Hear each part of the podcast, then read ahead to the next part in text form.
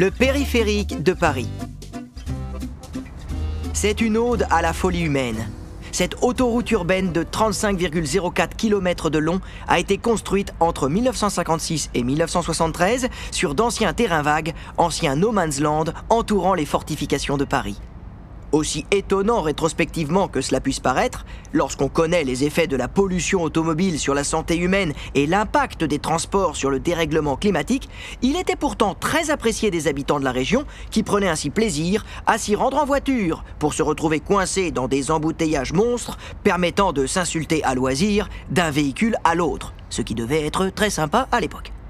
Fait incroyable, dans les années 2020, alors que cela faisait plus de 50 ans que l'on connaissait les causes et les effets du réchauffement climatique, il était encore emprunté quotidiennement par 260 000 véhicules, chacun transportant en moyenne 1,3 personnes. Immense hymne à l'égoïsme et au refus de regarder la réalité en face.